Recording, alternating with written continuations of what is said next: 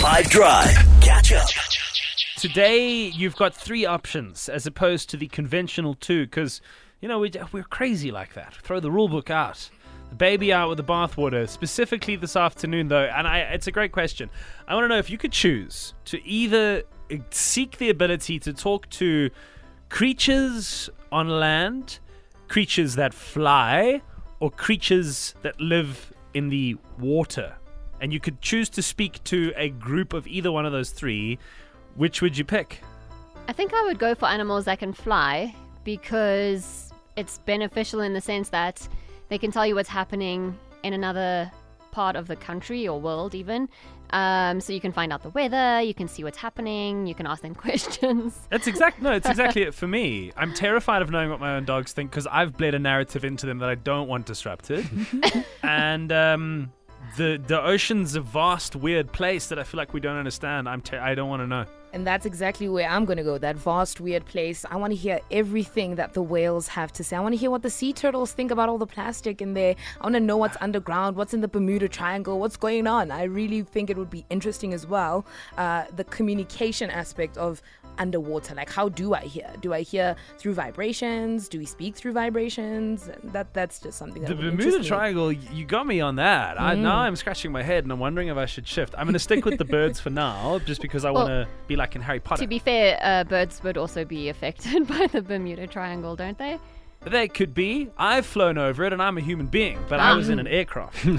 I'm gonna uh, dolphins.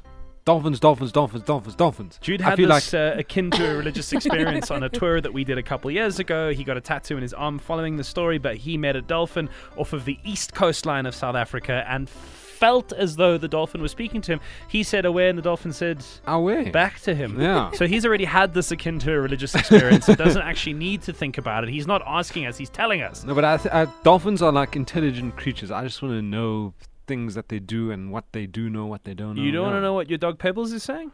Treat, treat. I was never gonna be I don't know what she's thinking. What about you? Okay, you can talk to animals of the ocean, animals of the air, or animals of the ground. What are you picking and why? 082 550 5151. Question tip two. Hey, good afternoon, Nick and team. It's Captain Oppression here. Um, I would choose to be able to talk to marine life, specifically just so I can find out what the uh, E. coli levels are in Durban's oceans, just so I can know that it's safe or not safe. That's pretty much all. Is that still an ongoing thing in Durban? And if it is, I'm so terribly sorry, man. For me, it would definitely be the aquatic animals, just to see if there's any lost treasure. I would be into that. Also, the amount of the ocean that we just don't know anything about or understand makes it seemingly worthwhile. Tian is going to take Yanaka and Jude's jobs. Check this I was out. at five team. Yeah, definitely go with animals in the air. Um, that will be just beyond cool to know. Okay, avoid the N3, avoid the N13. There's no traffic, or there is traffic, and then also what's happening. Like while you're at work, can't get to the internet quick enough to watch a rugby score. Just ask the birds what's happening.